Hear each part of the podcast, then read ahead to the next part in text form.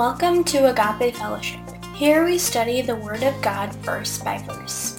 Jesus, in his Sermon on the Mount, talks about law and the commandments. The laws given by Moses, with the passage of time, transformed into Pharisaic law. The commandments and law were interpreted by the Pharisees, giving rise to lots of traditions and confusion. Let's listen in and see how Jesus sets things right as we continue our study from Matthew 5, verse 21.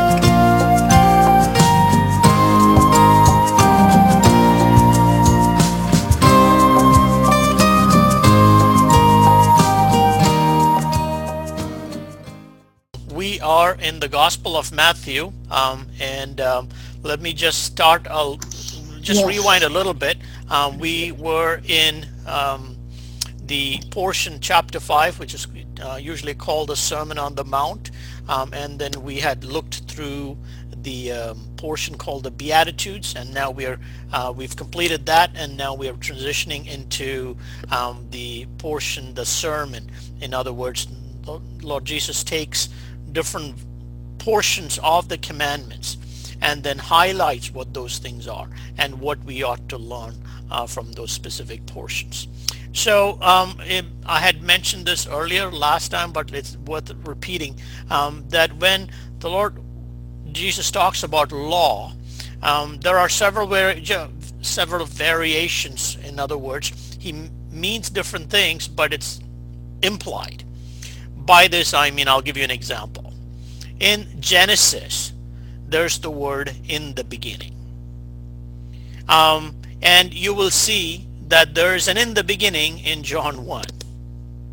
And then you will see in 1 John 1 that which was in the beginning.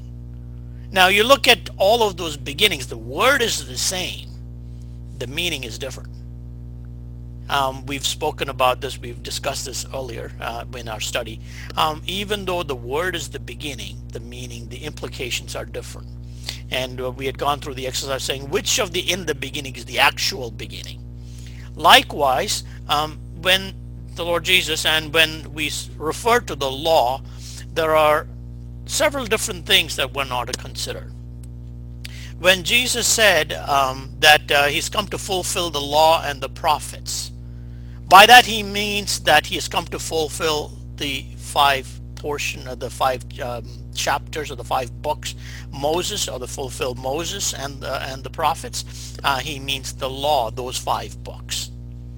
Um, that is one uh, meaning of the law those five books. Now when you look at those five books you see there's some history in there a lot of other things apart from the law. So then there's another layer of meaning of the law, which are the law that was given to um, the Israelites uh, from Mount Sinai. Those were the laws, the 630 odd laws by which they would conduct their lives. So when he came to complete, or when he said he's come to fulfill the law, he was referring to those laws that he was going to fulfill those laws. Why? Because um, Israel couldn't fulfill those laws, so he's come to fulfill those laws.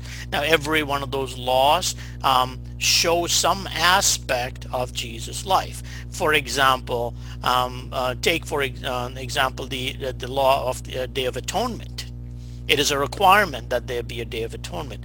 It shows who the chief priest is. Um, the law of the Passover, it shows who the Passover lamb is, and so on. He has come to fulfill, and every one of those laws point to um, the Lord Jesus Christ. And that's why we, in the New Testament era, when we look back, says Jesus has fulfilled the law. What do we mean? He's completed those law.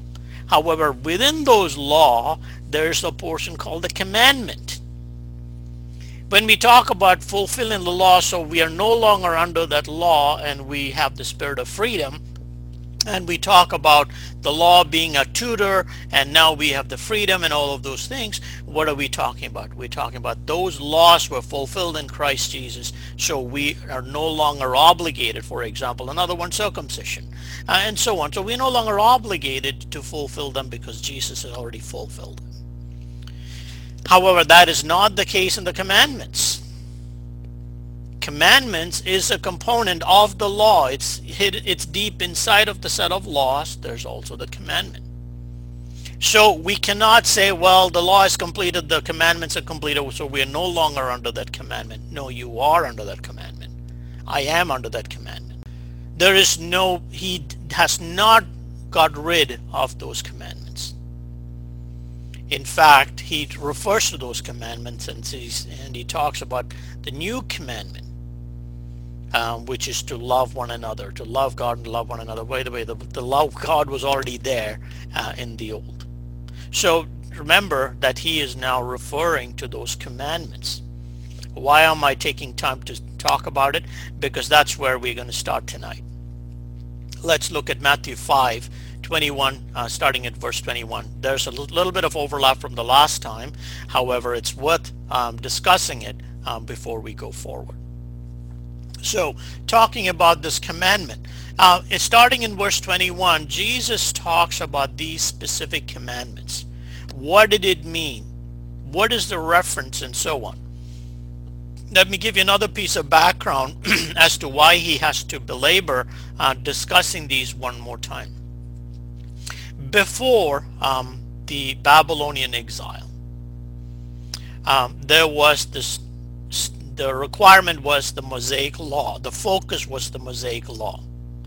That it needed to be fulfilled and there was even though Israelites obviously went after other gods um, but that Mosaic law was what everyone was focused on. All the interest was on the Mosaic law.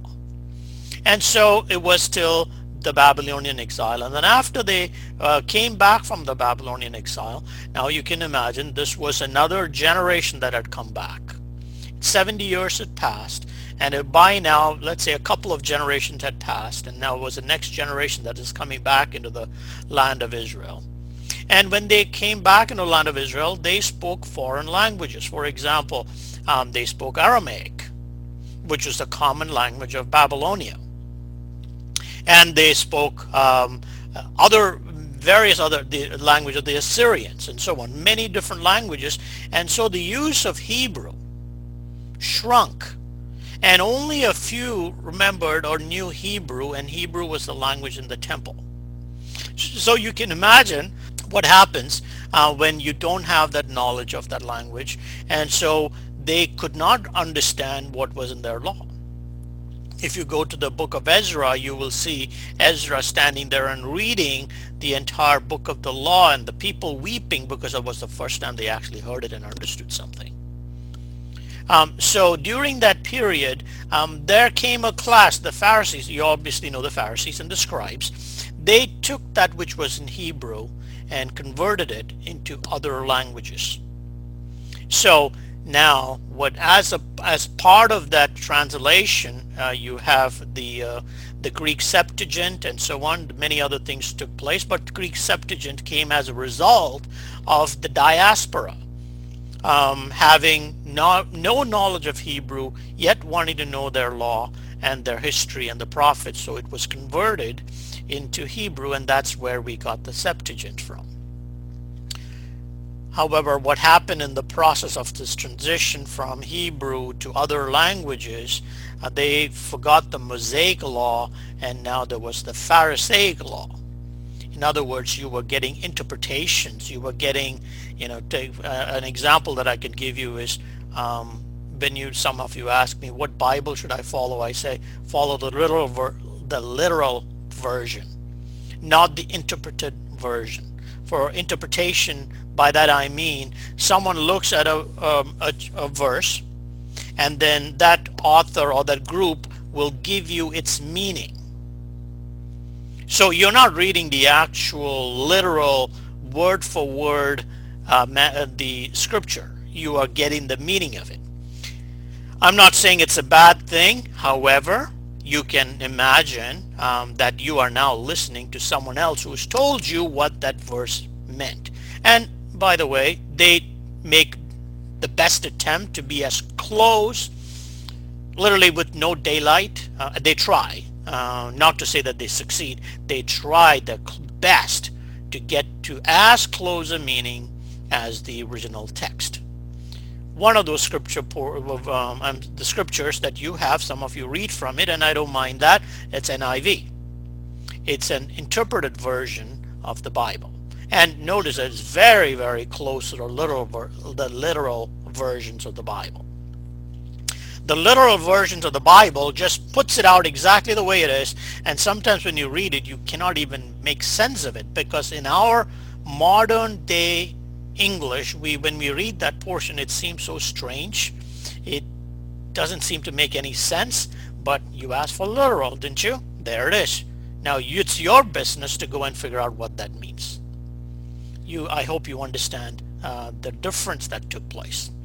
So the Pharisaic law is one where you went to the rabbi and he would look at the law and he will give you his interpretation.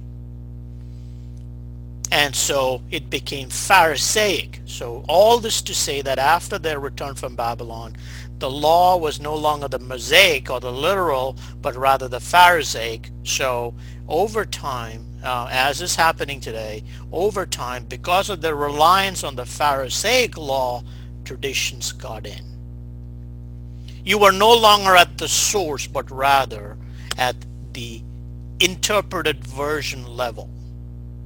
And so here we have in 21.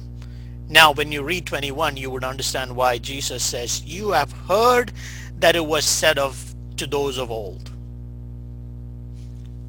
Everything that I said is to give you a background of what it mean, what it meant when Jesus said, you have heard that it was said of old. Because Pharisees told them what was in it. Again, um, there was no malice in the process. They were doing their best job, but no matter what, uh, it was not the actual Mosaic law or the meaning of the law. So let's go and look at this um, verse, shall we? You have heard that it was said to those of old, you shall not murder and whoever murders will be in danger of judgment. That's what they've heard. But I say to you that whoever is angry with his brother without a cause shall be in danger of judgment. And whoever says to his brother, Raca, shall be in danger of the council. But whoever says you fool shall be in danger of hellfire. Therefore, if you bring your gift to the altar and there remember that your brother has something against you, leave your gift there before the altar and go your way. First, be reconciled to your brother and then come and offer your gift. Agree with your adversary quickly while you're on the way with him, lest your adversary deliver you to the judge, and the judge hand you over to the officer and throw you into prison. Assuredly I say to you, you will by no means get out of there till you paid your last penny. I already I already explained what it mean what it meant to say you've heard of old you shall not murder. So I'm, uh, we'll pass on that because we've already discussed that. But I say to you, now Jesus here shows his authority. Now here's another very interesting thing that has happened in the past and is happening today. The Pharisees never were able to speak exactly and specifically about a verse. They always had to quote somebody else. Rabbi, this one said so because there was they did not have authority. Their authority came from another source. And so they go to all the others who said that, and so hence I'm telling you this. So if it was a Pharisee, when he read this portion, he'll say, Rabbi Hillel, or Rabbi, um, what's his name, Gamaliel, um, said this way, and hence this is its interpretation. If you kill with a stone, it will get this much. If you actually meant it, this, and then they'll give you a whole interpretation because that rabbi said it. They don't have it themselves. However, Jesus goes straight to the source, but I tell you. This is someone who has authority. He speaks as of one who has authority. So he speaks with authority and does not rely on any other Pharisee. Now, this is going to obviously tick them off because who is this up, uh, upstart? Who is this guy? How is he not making reference to others? You've got to annotate and bibliograph and notebook and this and that and the other. And if so, if not, then he has no authority. He was not interested in other people giving him authority. He went to the source and he said, I'm telling. So he says that. The second part of this is when when Jesus talks about this, but I tell you, he's also saying something else. Yes, it says do not murder. But I tell you, even if you were to say raca or a fool or one of those words, um, what did he say? But I say to whoever is angry without a cause, or if you uh, you call somebody a fool, or you call them raca, uh, you you're on very thin ice.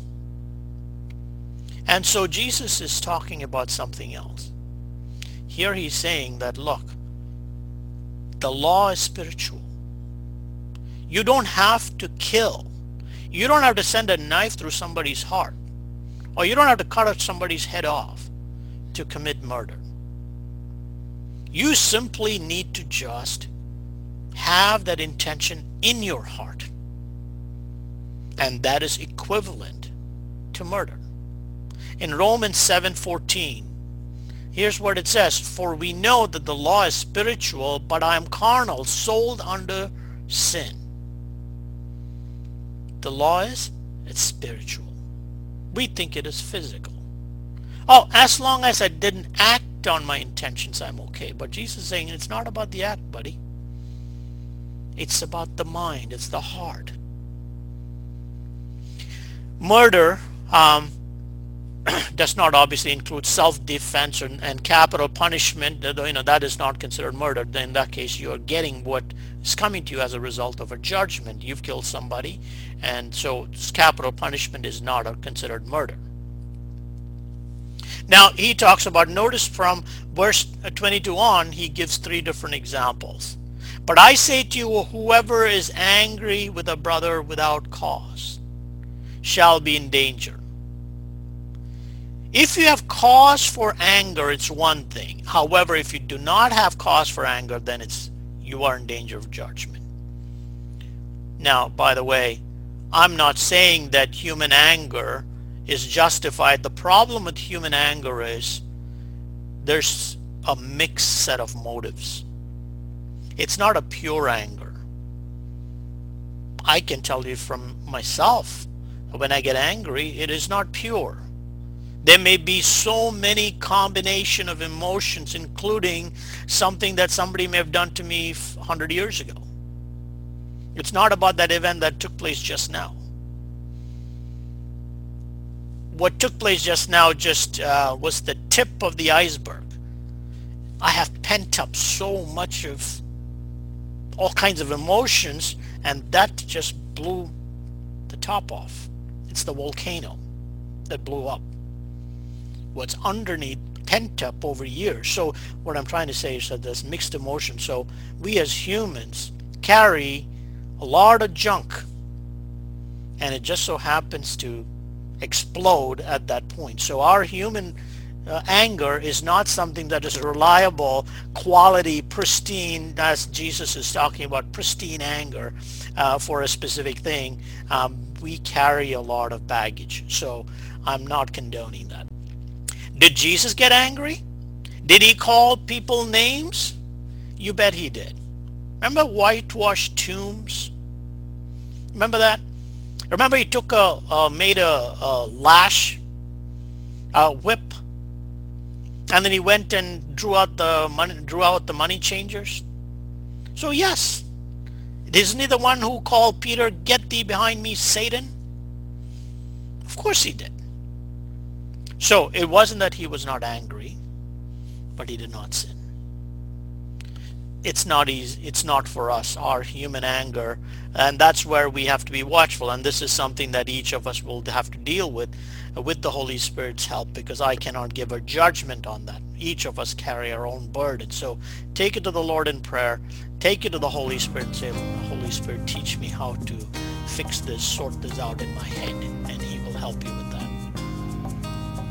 So there is something about righteous indignation, but I don't think we have that qualification to tap that and say, yeah, that was righteous indignation. At least I don't.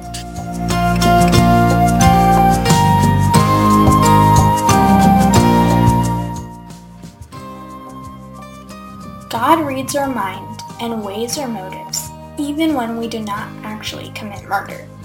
Hatred and anger can make us guilty. We are to love God and others too. We are to keep the commandments, though Jesus fulfilled the law like Passover and circumcision. The Pharisees quoted the law, whereas Jesus is the source of the law. We will meet again in the next episode.